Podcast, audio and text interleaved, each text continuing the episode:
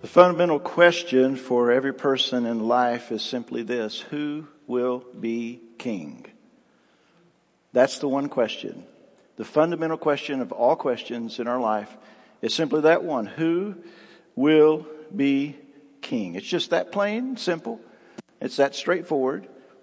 It's not complicated. That's the issue. That's the question that is before each and every one of us. And for each of us, how we answer that question is the one determining factor for time and eternity in your life. Just that one question, who will be king? And your answer to that question will determine for time and eternity what happens to your life. Nebuchadnezzar was king of Babylon. Babylon was the primary world power of that time. Nebuchadnezzar was the most powerful man in the world. His kingdom grew exponentially. He lost no battles. His battles were never defensive. They were all offensive, taking more territory. His reign included the construction of the Hanging Garden of Babylon, which is one of the seven wonders of the ancient world. Right up there with the pyramid and the Sphinx and all of that. All seems to be going well in his life by the time we reach Daniel chapter 4. And then God gives Nebuchadnezzar a vision, a dream in the night that disturbed him immensely. And so I want us to look at Daniel chapter 4 this morning and we're going to recognize this one fact about God through this chapter and this is simply this, this statement. He rules the world. And so if we're looking at the first 18 verses and, and I know um, Nebuchadnezzar when he received these visions, his knees would quake and he would uh, be greatly disturbed and, in, uh, and have a period of anxiety and I know when you think about me preaching through 37 verses, you feel the same way. But trust me, we, we won't get every word. We're taking snapshots, if you will, out of each chapter and taking a look at it. And um, so this is how how it works. Okay, so first of all, in verses one through eighteen, you have the vision of the potentate, the king, his vision. So let's look at those first eighteen verses. King Nebuchadnezzar to all the peoples, nations, and languages that dwell in all the earth. Peace be multiplied to you. It has seemed good to me to show the signs and wonders that the Most High God has done for me. How great are His signs, how mighty His wonders. His kingdom is an everlasting kingdom and His dominion endures from generation to generation. And so that's Nebuchadnezzar now, and so he's going to have flashback. He's going to tell you how he has come to this conclusion. I, Nebuchadnezzar, in verse 4, I, Nebuchadnezzar, was at ease in my house and prospering in my palace. I saw a dream that made me afraid. As I lay in bed, the fancies and the visions of my head alarmed me. So I made a decree that all the wise men of Babylon should be brought before me that they might make known to me the interpretation of the dream. Then the magicians, the enchanters, the Chaldeans, and the astrologers came in and told, and I told them the dream, but they could not make known to me its interpretation. At last, Daniel came in before me. He who was named Belteshazzar after the name of my God, and in whom is the spirit of the holy gods. And I told him the dream saying, O Belteshazzar, chief of the magicians, because I know that the spirit of the holy gods is in you and that no mystery is too difficult for you. Tell me the visions of my dream that I saw and their interpretation. The visions of my head as I lay in bed were these. I saw and behold a tree in the midst of the earth and its height was great. The tree grew and became strong and its top reached to heaven and it was visible to the end of the whole earth. Its leaves were beautiful and its fruit abundant and in it was food for all. The beasts of the field found shade under it and the birds of the heavens lived in its branches and all flesh was fed from it. I saw in the visions of my head as I lay in bed and behold a watcher, a holy one came down from heaven. He proclaimed aloud and said thus, Chop down the tree and lop off its branches, strip off its leaves and scatter its fruit. Let the beasts flee from under it and the birds from its branches. But leave the stump of its roots in the earth, bound with the band of iron and bronze amid the tender grass of the field. Let him be wet with the dew of heaven. Let his portion be with the beasts in the grass of the earth. Let his mind be changed from a man's, and let a beast's mind be given to him, and let seven periods of time pass over him.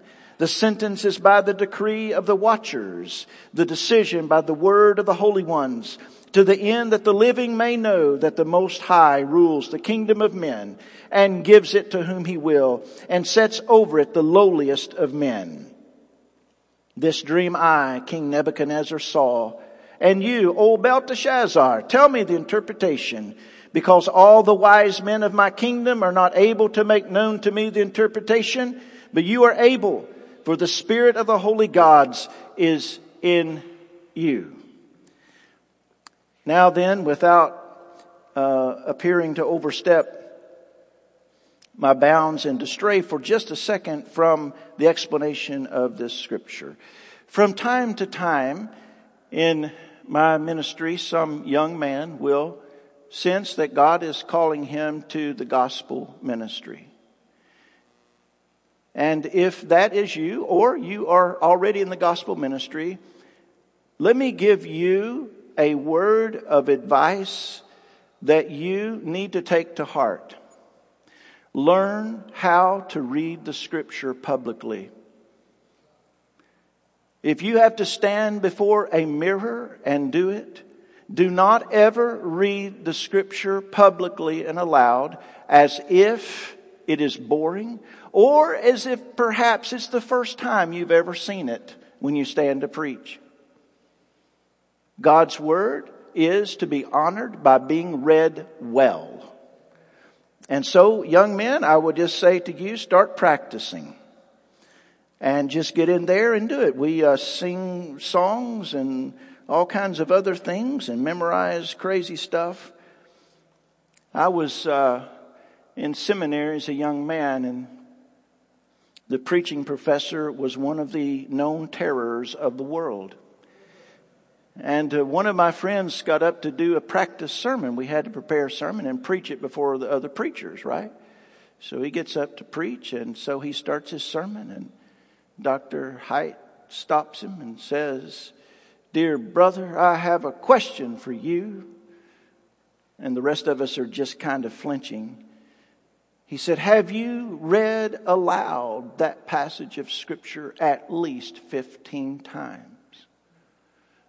And he said, No, sir, I did not. He said, Then sit down. You have no right to stand before anybody. See, in our day and time, I feel that people are going into the gospel ministry and they're too worried about being groovy cool and have a presentation with lights and smoke and other things. And the Word of God is primary. It's the Word of God that changes lives. It's the Word of God that's to be preached. It's the Word of God that's to be obeyed. And so, gentlemen, if you are going to preach, learn to read it and read it well. Doesn't mean you never make a mistake when you read. It's not that. But read it well, read it with confidence. It's to be presented that way. It's more important than the Gettysburg Address. So the vision, his announcement of the purpose of relaying this vision to the world. And verses one through three is Nebuchadnezzar giving his announcement of purpose. And he says there that the reason that he's going to do this is that he may show, to show, to, that the, you see in, in verse 2, to show, it's a prepositional phrase, but it's a, it's a phrase of purpose. In order to show the signs and wonders that the Most High God has done for me. So Nebuchadnezzar now is, is wanting to tell the world, this is his testimony. This is where I was. This is what happened. This is how I was. This is what God did. And this is how I am now. And so it's just a, a, an outline of a testimony. And he said, here's his purpose. It seemed good to me to show the signs and wonders that the Most High God has done for me. Now, this vision happened probably in the 33rd, 34th year of the 43 year reign of Nebuchadnezzar. it's most likely that there are about 30 years between chapter 3 and chapter 4 of the book of Daniel. About 30 years or so. And after this experience of this dream and the events that occur with it, Nebuchadnezzar's decided he's going to tell the world what God has done in his life. Now Daniel here would probably be about 50 years old by now. When the events of chapter 3 happened, Daniel would have been about 20 perhaps. And so Daniel's about 50 years old now.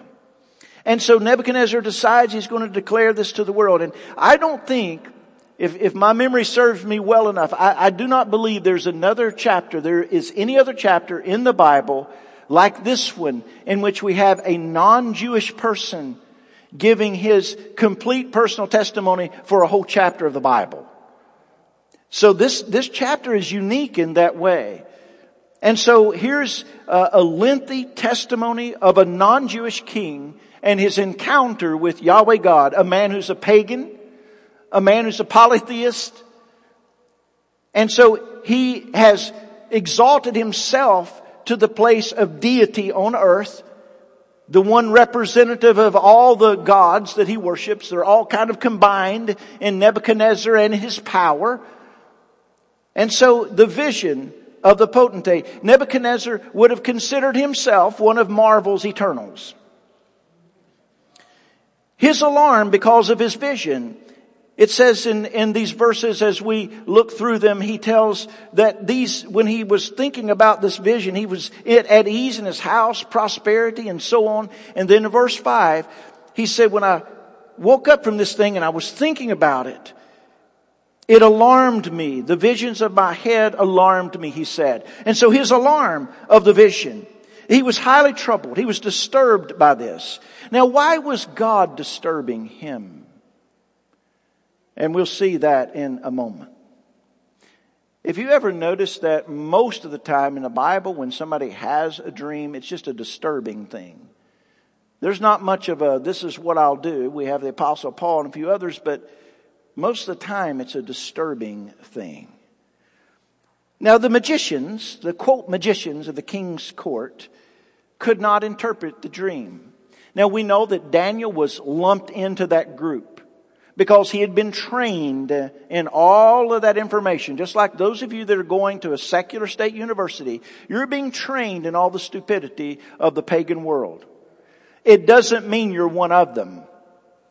It just means you know what they know.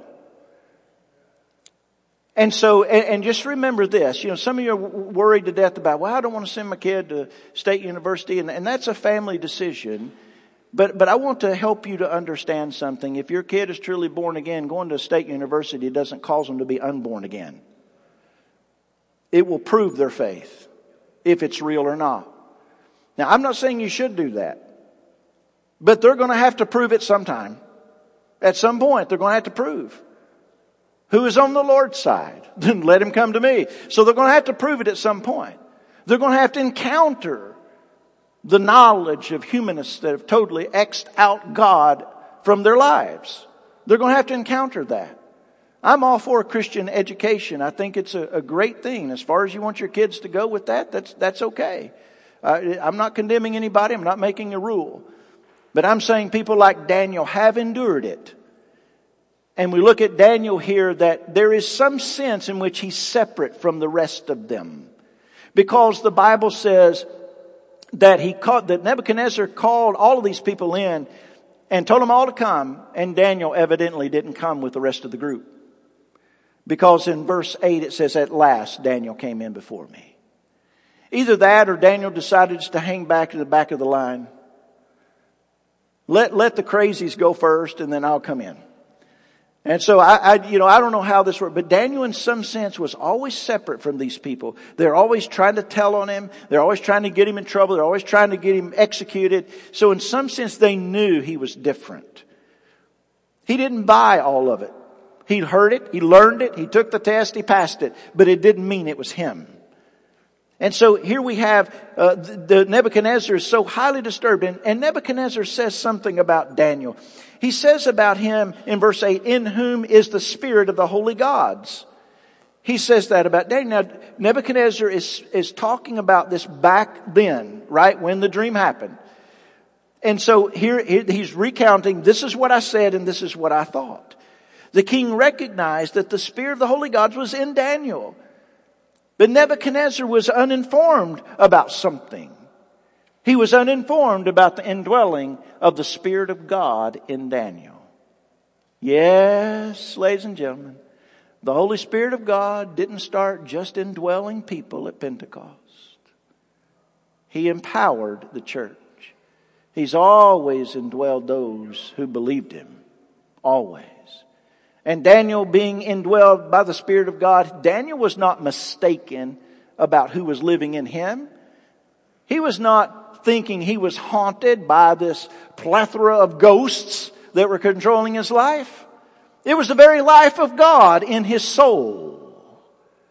And it was in this way that he had this mysterious understanding because the Holy Spirit lived in him.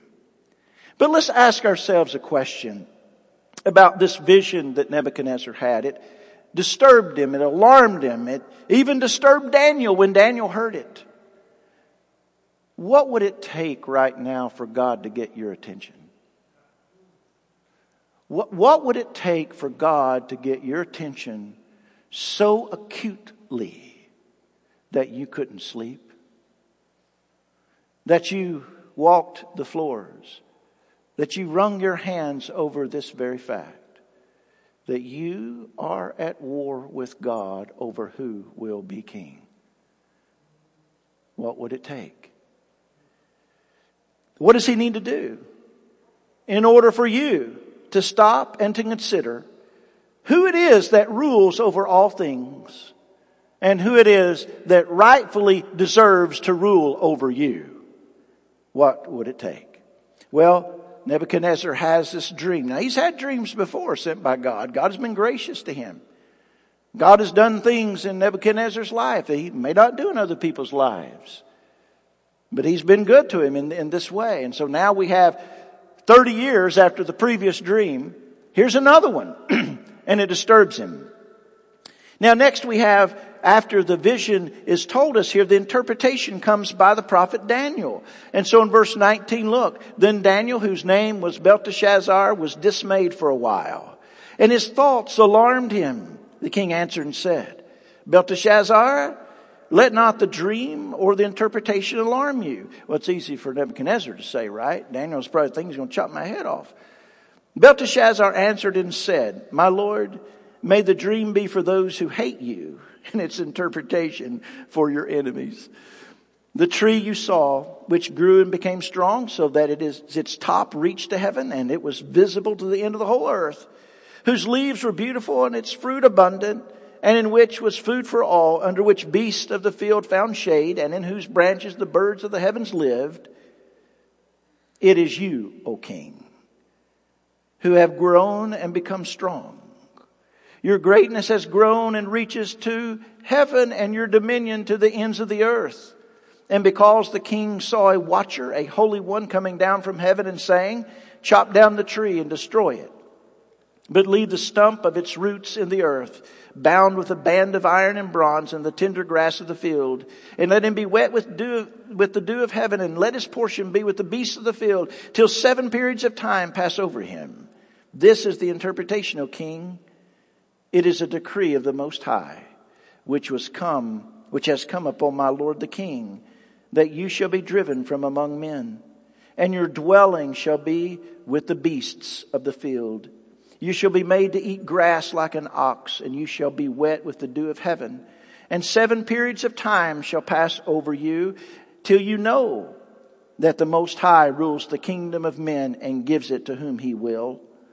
And as it was commanded to leave the stump of the roots of the tree, your kingdom shall be confirmed for you from the time that you know that heaven rules. Therefore, O king, let my counsel be acceptable to you. Break off your sins by practicing righteousness and your iniquities by showing mercy to the oppressed, that there may perhaps be a lengthening of your prosperity. The interpretation by the prophet. So the person in the dream, Daniel says very clearly, you saw this large tree, here's the person, here's what it represents. It is you, O king. Even Daniel's alarmed by this dream. Nebuchadnezzar had been warned by God through miracles. He had been warned by the prophet Daniel.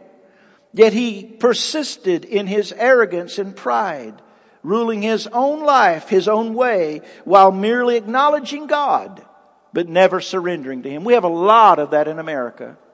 People acknowledging God, but refusing to surrender their life to him. The one is a proclamation of respect. God is real. We believe God. God and country and all of those things. But the surrender, the bowing of the knee and the heart to Him as King is a personal matter. And it's easy to go along with the group and say, God bless America and sing it loud. But the question of all questions is this. Are you willing to surrender your life and bless God?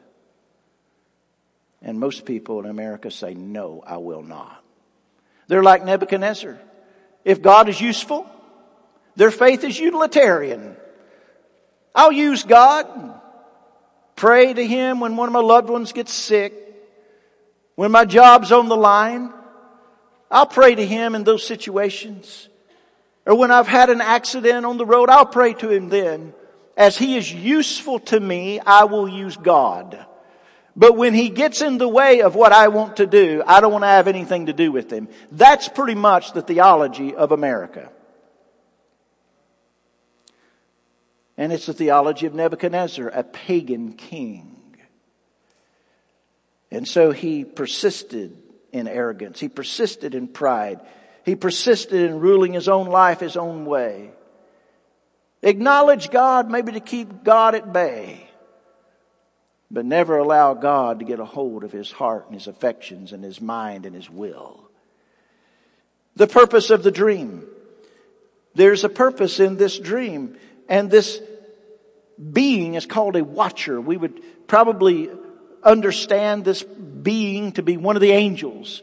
But an angel, evidently a messenger of God of some sort, comes to him in this dream. And this messenger tells him what is the purpose of this dream. And he, he says to him that the dream is for the, this purpose. It's so that you, it will, this is going to happen to you till you know that the Most High rules the kingdom of men and gives it to whom He will. And so verse 25 tells us this is the purpose. This is the whole point here. Nebuchadnezzar thinks he rules the world by his own ingenuity, by his own charisma, by his own intelligence, by his own power, and by his political group that help him stay in power. He thinks he has made the world. He thinks perhaps the world's made for him even. And so now he has declared himself by setting up a statue in the middle of the plain of Dura a statue that's to remind everybody else that this God you must worship, guess who's created this God? Nebuchadnezzar has created God. And so the God of Babylon is in the image of Nebuchadnezzar, so to worship the God of Babylon is to worship Nebuchadnezzar. And what he needs to understand is that these things in this dream are going to happen to him for seven years until he knows that the Most High rules the kingdom of men and gives it to whom he will. That's the purpose of the dream. The purpose of the dream, the fulfilling of this dream, is designed to cause Nebuchadnezzar to recognize that Yahweh God, by his providential work in the world, and based upon his sovereign decree, he alone chooses who will rule a nation. God chooses. Does God use secondary causes? Of course he does. He uses people going to the voting booth. But is God not able to align circumstances in such a way that it would cause a certain group of people to vote and a certain group of people not to vote? Of course he can. And God is so intricate in His providence that He works in the individual lives of people so that even though they are lost and do not know Christ, He turns their heart in such a way so that the outcome of every election will be just exactly what God wanted. I want to let you know something right now. God has never lost an election. That Joe Biden got elected is not God losing. Do you understand that? Dear God in heaven, help us. God is in control. God does not rule in response to man. Man responds to the decree of God that is eternal. It will not change. I am the Lord. I do not change, he says. Now we may not like his providential work. Nebuchadnezzar didn't. But it was clear that it was God who had set him on the throne, and it is God who can jerk him off of it. It's God. Perhaps, have you ever thought about this then? We get our theology aligned correctly? That God is more concerned about the kingdom that is His than the kingdom of this world. And perhaps the last election in the United States of America was designed to cause God's people to evaluate where our trust really lies. Does it lie in the hands of those in Washington, D.C.? Or does it lie in the hands of the one who was nailed to the tree? Where does your confidence lie? Upon whom have you cast your trust for the events of this world? Perhaps it was designed to make us evaluate whether we love this nation first or his kingdom first. Because I would remind you that our King said, seek ye first the kingdom of God and his righteousness. That is the priority. See, when you joined Jesus, your allegiance to his kingdom made all other allegiances seem as if they are hate. Do you understand that? Perhaps it was designed to teach Donald Trump that no matter how much money a man has, it is the Most High God who rules the kingdom of men and gives it to whom he will. We do not know all the reasons that God does what he does. But we do know this He is going to make sure that He is glorified and that He is honored and that He is trusted. And He will not share that glory with anyone. Now the plea because of the dream. What, what's the response? Daniel in verse 27 gives the king an invitation. And he says to the king, let my counsel be acceptable to you. In light of, of this dream. Now Daniel's interpreting the dream. The stuff hasn't happened yet to Nebuchadnezzar as far as this dream is concerned. Now Nebuchadnezzar in giving his testimony, he's already been through this. You understand that. He's reflecting back. But at this point in the story, him telling the story, he's talking to Daniel and Daniel says to him now, King, let me just say this to you. Repent, for the kingdom of heaven is at hand. That's what he's telling him. Repent and put your trust in the King of Kings, O King, because you're just a little bitty tiny king, a speck on this earth that's going to be gone, just dust in the wind. As Solomon would say, or Kansas, whichever one you want to give credit to. So that's what he's saying. Break off your sins by practicing righteousness. Show mercy. It's the same message that John the Baptist would give. If you've repented and put your trust in the Lamb of God who takes away the sin of the world, you no longer have to do anything to make up for your sin. You no longer have to do anything to outweigh your bad deeds. Now, as a result of that, you should want to do these things. So Daniel's calling Nebuchadnezzar to a life change. Not by his willpower, but by trusting in the King of all kings. So Daniel gives him this message. Repent of self-reliance. Repent of self-rule. Submit to God as the ruler of this world and the ruler of your life. And it is the same message that we preach today. The message has never changed. God has never changed his message. It's the same. People have never changed. They're the same. You're the same. I'm the same as Nebuchadnezzar. Each one of us is. What is the application now of the punishment? Does this all come to pass or no? Well, verses 28 through the end of the chapter, let's, let's get that. All this came upon King Nebuchadnezzar. Shocker.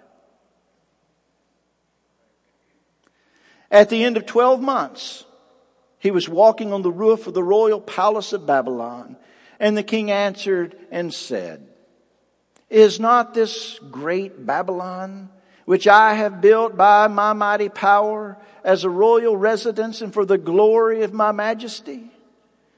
While the words were still in the king's mouth, there fell a voice from heaven. O King Nebuchadnezzar, to you it is spoken. The kingdom has departed from you.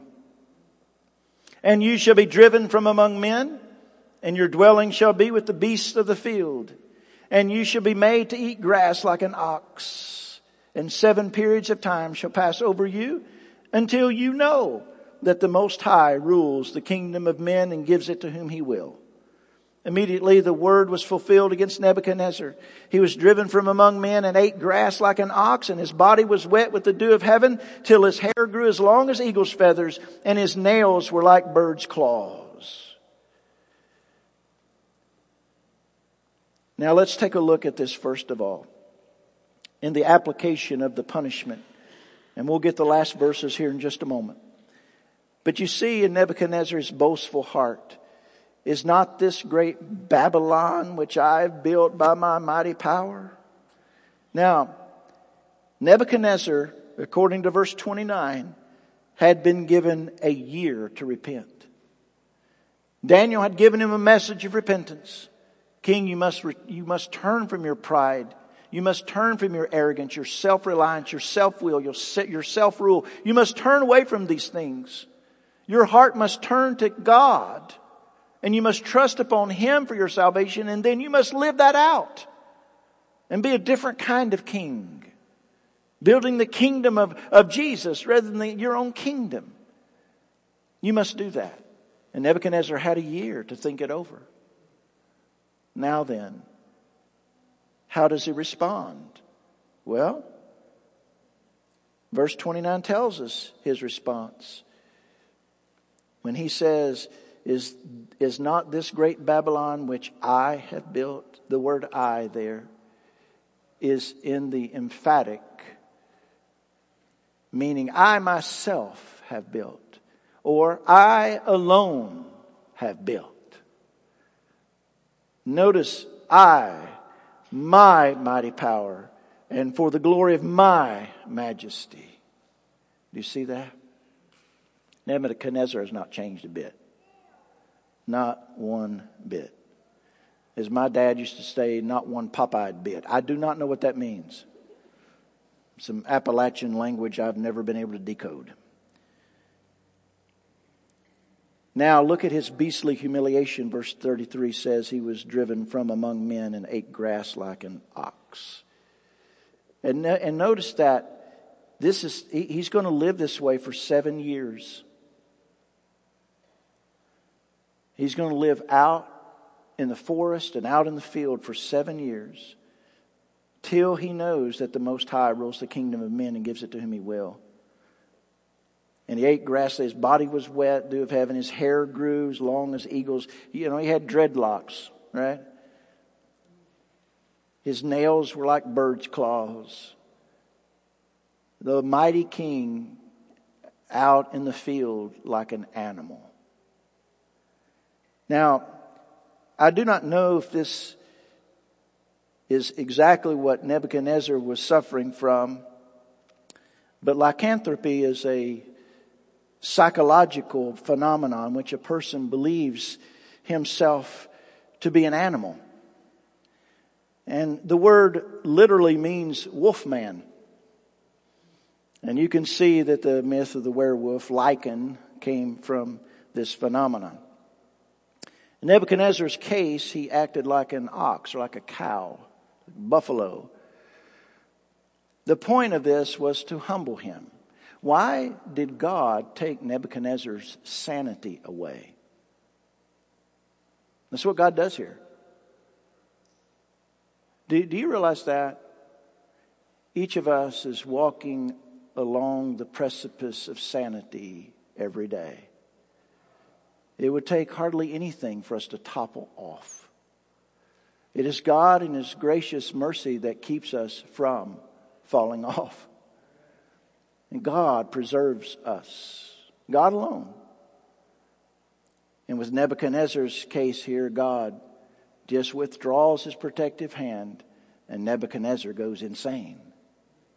For seven years, this man who is the greatest ruler the world has ever seen.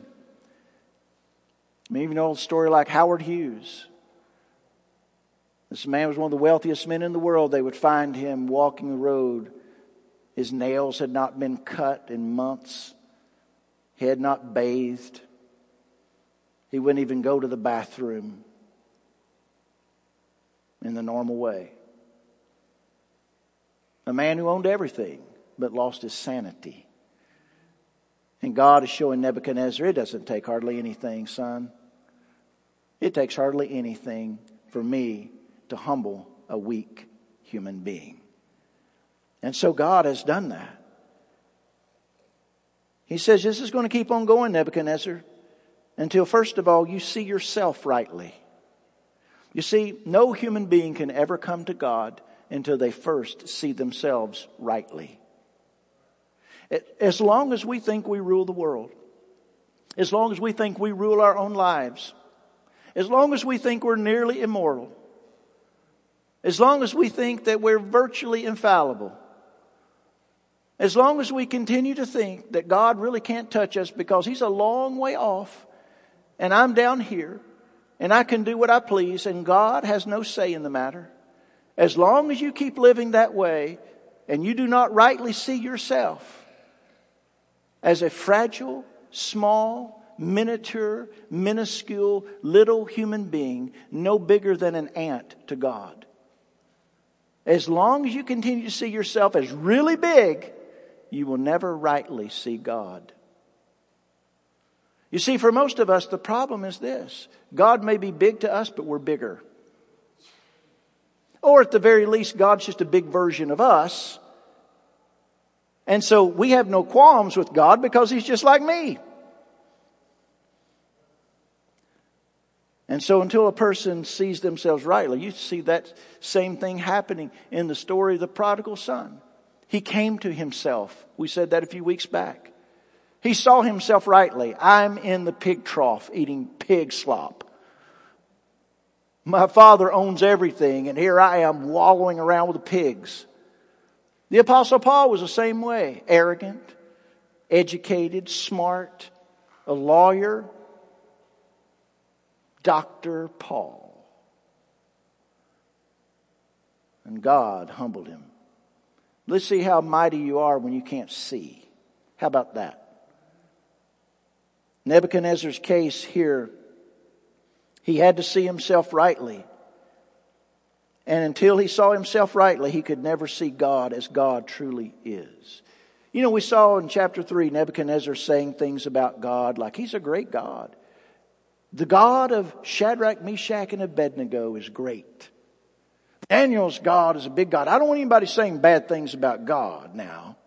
You know, Yahweh God, I want everybody in the kingdom to add him to the group. Yahweh God made it into the God fraternity. Yay, Nebuchadnezzar. And that's his attitude. And God is like, no, you know what? I'm not going to be grouped. I'm a God is like no other being. Nebuchadnezzar, I control everything. And so, Nebuchadnezzar was a stubborn one, seven years. Did you know this bout of insanity from God was actually God being gracious? See, because what God is doing here is He's giving Nebuchadnezzar an opportunity. Nebuchadnezzar, I'm giving you seven years. You don't have any responsibility. just roam around the countryside like an animal.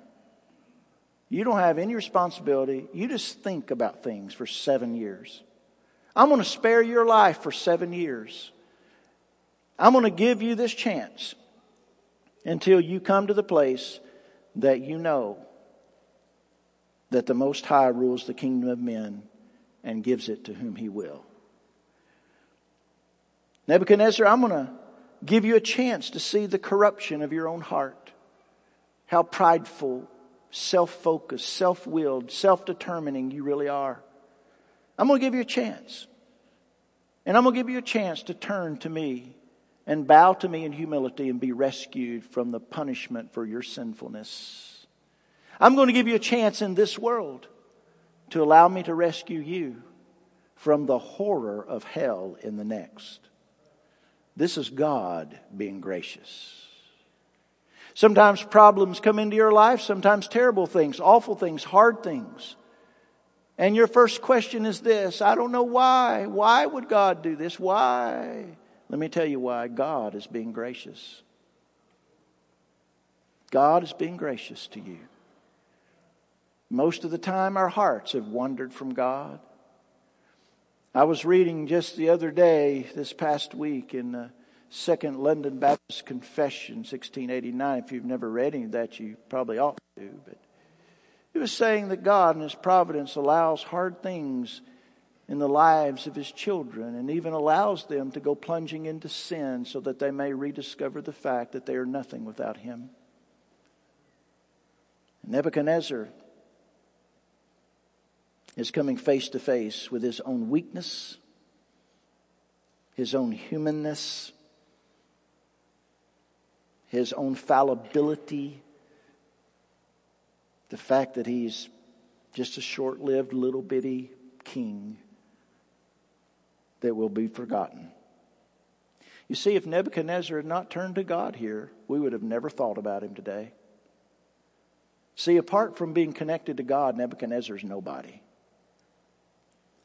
Now look at his blessing of the Most High God. What's Nebuchadnezzar's response? At the end of the days, I, Nebuchadnezzar, lifted my eyes to heaven. Now, where had Nebuchadnezzar been looking? See, before he'd been looking at himself in the mirror, hadn't he? Look what I've built. Look who I am. Look what I've done. But now he's down on all fours like an ox eating grass. See, I told you vegetarianism's of the devil. told you. Lifted my eyes to heaven. Hey, those of you that are, that are vegan people, just cool it, okay? Y'all be picketing my house with your carrots and stuff. I just don't need it right now. Lifted my eyes to heaven, love you, and my reason returned to me. Look, and my reason returned to me. And I blessed the Most High. That means he praised him and he praised and honored him who lives forever. And here's what he says. For his dominion is an everlasting dominion and his kingdom endures from generation to generation. All the inhabitants of the earth are counted as nothing. He's including himself in that. What, what, really, what am I really worth compared to God? How big am I? Nothing, he says. And he does according to his will among the hosts of heaven and among the inhabitants of the earth. And none can stay his hand or say to him, what have you done? At the same time, my reason returned to me, and for the glory of my kingdom, my majesty and, and splendor returned to me. My counselors and my lords sought me, and I was established in my kingdom, and still more greatness was added to me. Now I, Nebuchadnezzar, praise and extol and honor the King of heaven. For all his works are right and his ways are just, and those who walk in pride he is able to humble. The blessing. When his reason returned to him, he blessed the Most High. Remember, we have been thinking about blessing God. What does that mean? We're talking about praising him. We're not giving him anything that he needs. We're giving him praise. We're acknowledging, first of all, that God is God and we're not. Then we're also acknowledging the fact that he is great and we're not. we're not so great. We're also acknowledging this. He does according to His will. Let me just clue you in on something. There is nothing in this world that ever happens that's not His will. Do you understand that? Now we can talk about decision, our decision. We can decide to do His revealed will or not do His will, right? That's, that's, but, but here, here's the thing. Even if I decide to not do what He desires for me or has commanded me to do, my disobedience will result in His will being fulfilled. Do you understand that? That's how that works. Now, you say, well, wait, wait, a minute, that's confusing. It's not confusing in this sense.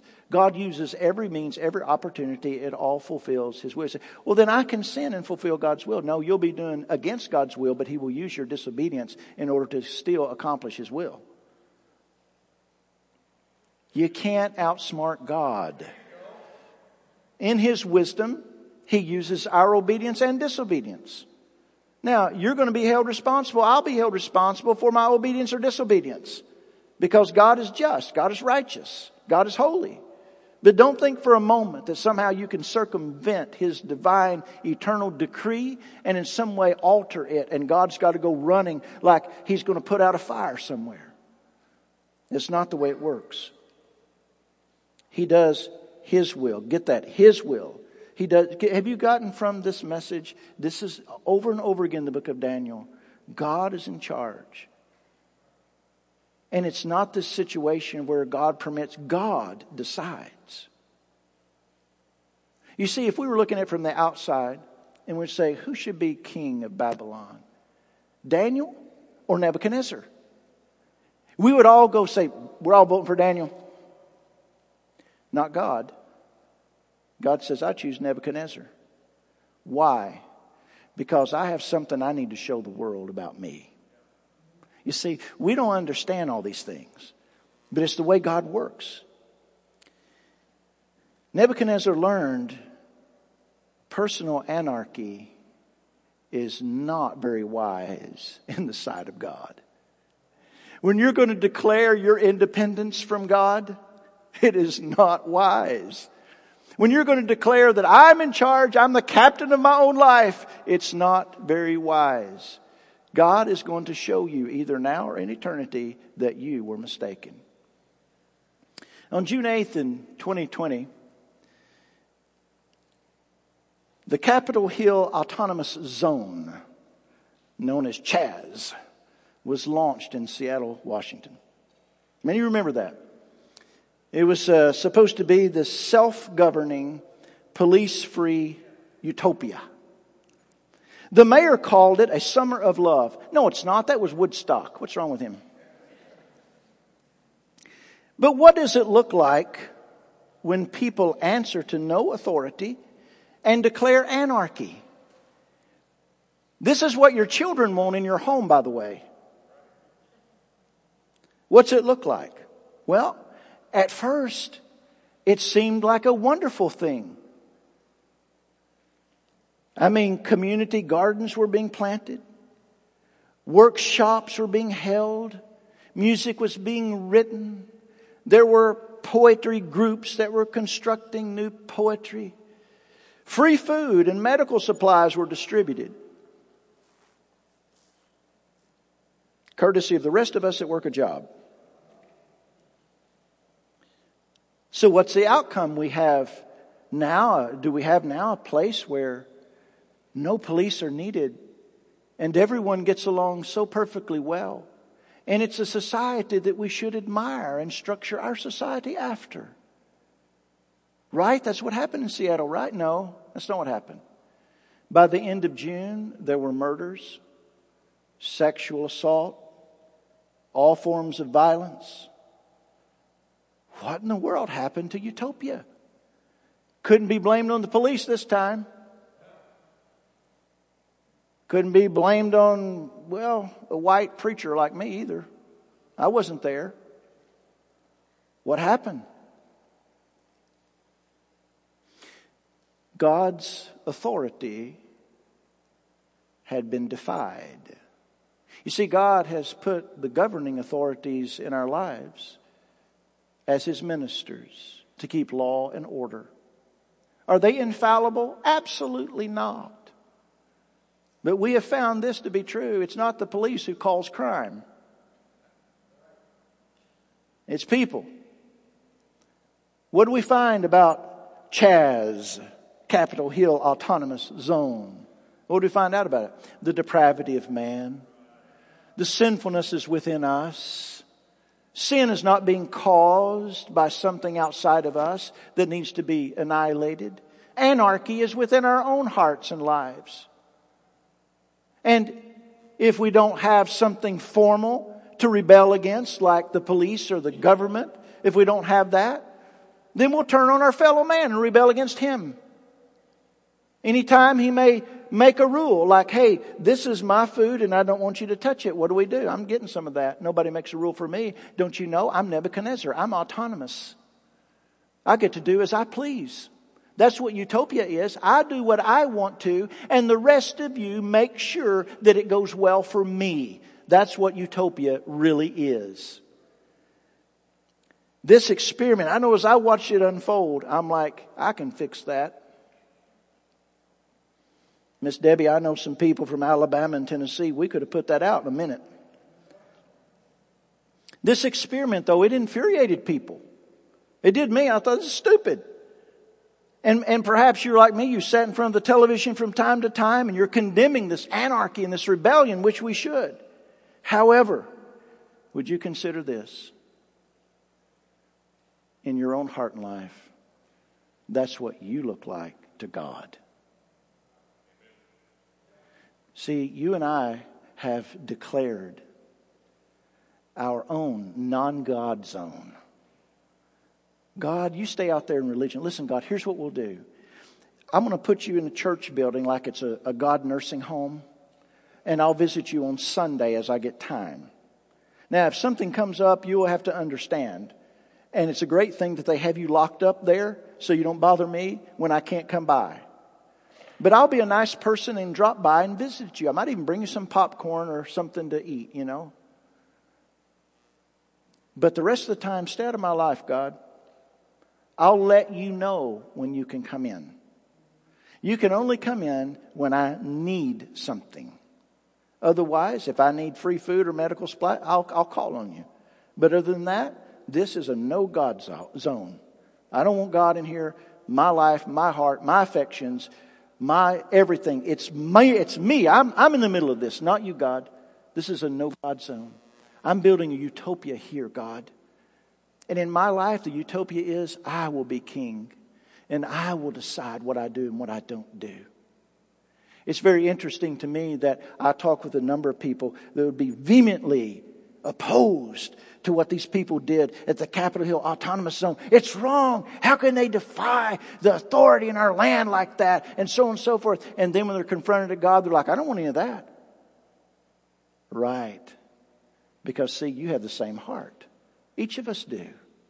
Given an opportunity, without God, we do the same thing. We want a life we can live however we please and not answer to Him. You see, Nebuchadnezzar was given a chance to see how spiritual anarchy really ends. It ends with a person being almost like an animal, living by your instincts, living by the impulses of your life, living for mere survival with no purpose. That's what Nebuchadnezzar did. And now that we see his story, and we get to view it from this side of history, now you know what spiritual anarchy looks like, too. It is absolute insanity to resist the Lord God of heaven. Every person will either bow and worship to Jesus or bow as his conquered foe. What are you going to do with it? What are you going to do about that? See, it's just back to that fundamental question Who will be king. Let's pray together. Father, thank you in Jesus' name that you give us the truth. And Lord, how it confronts and disturbs our soul. Like Nebuchadnezzar, when we're confronted with these things, it creates such turmoil in our hearts and our lives. Lord, I do pray for those persons here today that have not surrendered to Jesus as Lord and Savior. They certainly would like to have the benefits of salvation in Him, but they do not want the Lordship of Christ over them. I pray, Father, and ask that you would help them to see that they're in a state of spiritual anarchy and rebellion against the King of Heaven. And if they do not repent and surrender to Jesus, wave the white flag, then they will receive no mercy on the day of judgment. Lord, I ask you to make that clear and plain to them. You did it for Nebuchadnezzar. Lord, may you do it for them as well. I pray, Father, also for those who are your followers here today, the followers of Jesus are present here, great number of people. I ask you, Father, to help us to not let our emotions and our mind be disturbed, stirred, and shaken by the activity of men in this world. Help us to see and understand and know that those folks are in a state of spiritual anarchy. And the only hope for order in their lives is to turn to the one who orders all of the universe according to his will. Lord, I pray and ask these things in the name of Jesus, our Savior. Amen and amen.